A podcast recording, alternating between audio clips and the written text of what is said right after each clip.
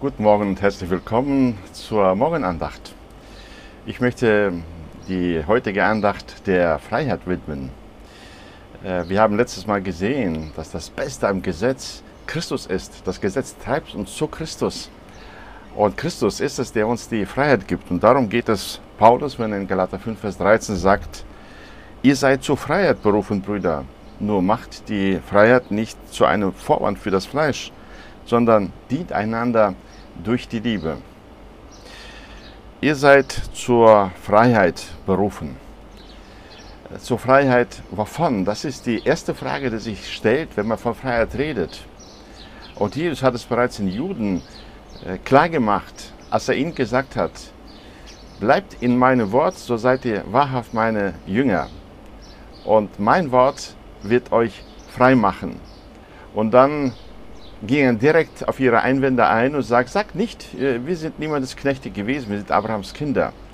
Denn wer Sünde tut, der ist der Sündeknecht, der Sündesklave. Und damit macht Jesus deutlich, welche Freiheit er uns gibt. Die Freiheit von der Sünde. Das Gesetz hat uns festgehalten unter der Macht der Sünde, unter dem Urteil der Sünde. Davon hat Christus uns frei gemacht. Wir sind zu dieser Freiheit berufen. Und gerade in Galatien war es so, dass Irrlehrer hereinkamen, die die Christen wieder unter das Gesetz führen wollten.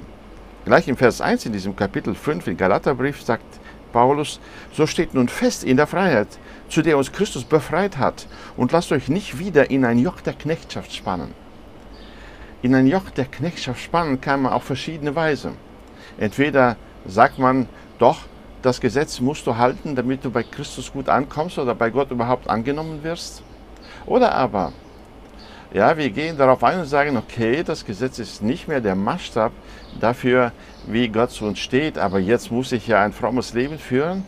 Wie sieht dieses fromme Leben aus? Ich mache mir einige Regeln, halte sie und denke dann, dass ich damit Christus gefallen kann oder Christus, bei Christus ein Anrecht bekomme, von ihm angenommen zu sein. Jeder solcher Versuch, sich bei Christus verdient zu machen, er lästert über die Freiheit, die Christus für uns erwirkt, erwirkt hat. Vor Jahrzehnten waren wir als Gemeinde auch so unterwegs, dass wir äh, eine ganze Reihe von Dingen festgelegt haben, manche davon sogar schriftlich, die man äh, einhalten sollte über die Bibel hinaus um äh, guter Christ zu sein, um äh, ja, in der Gemeinde zu sein. Es waren die sogenannten biblischen Gemeinderegeln, die wir uns aufgestellt haben. Genau um diese Dinge geht es, wenn Paulus davon redet, dass sie es nicht sind, die uns gerecht vor Gott machen.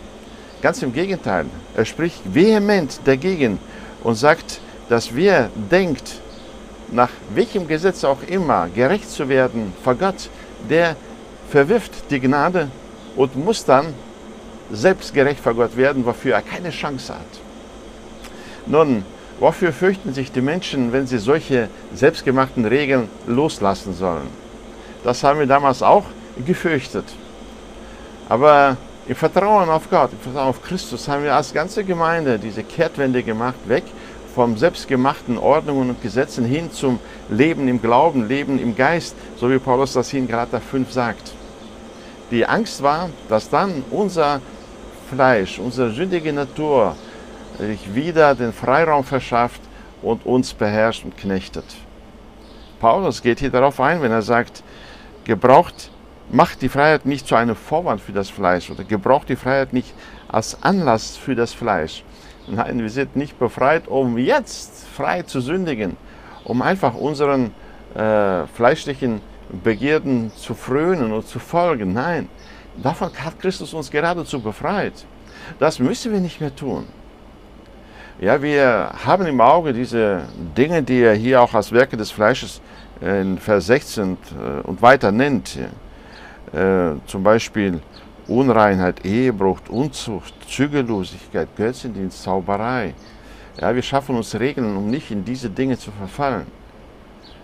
Auf der anderen Seite hat das Fleisch auch ganz subtile Art, uns in Herrschaft zu nehmen, indem es äh, die scheinbar ganz neutralen und normalen Dinge äh, uns vorgaukelt.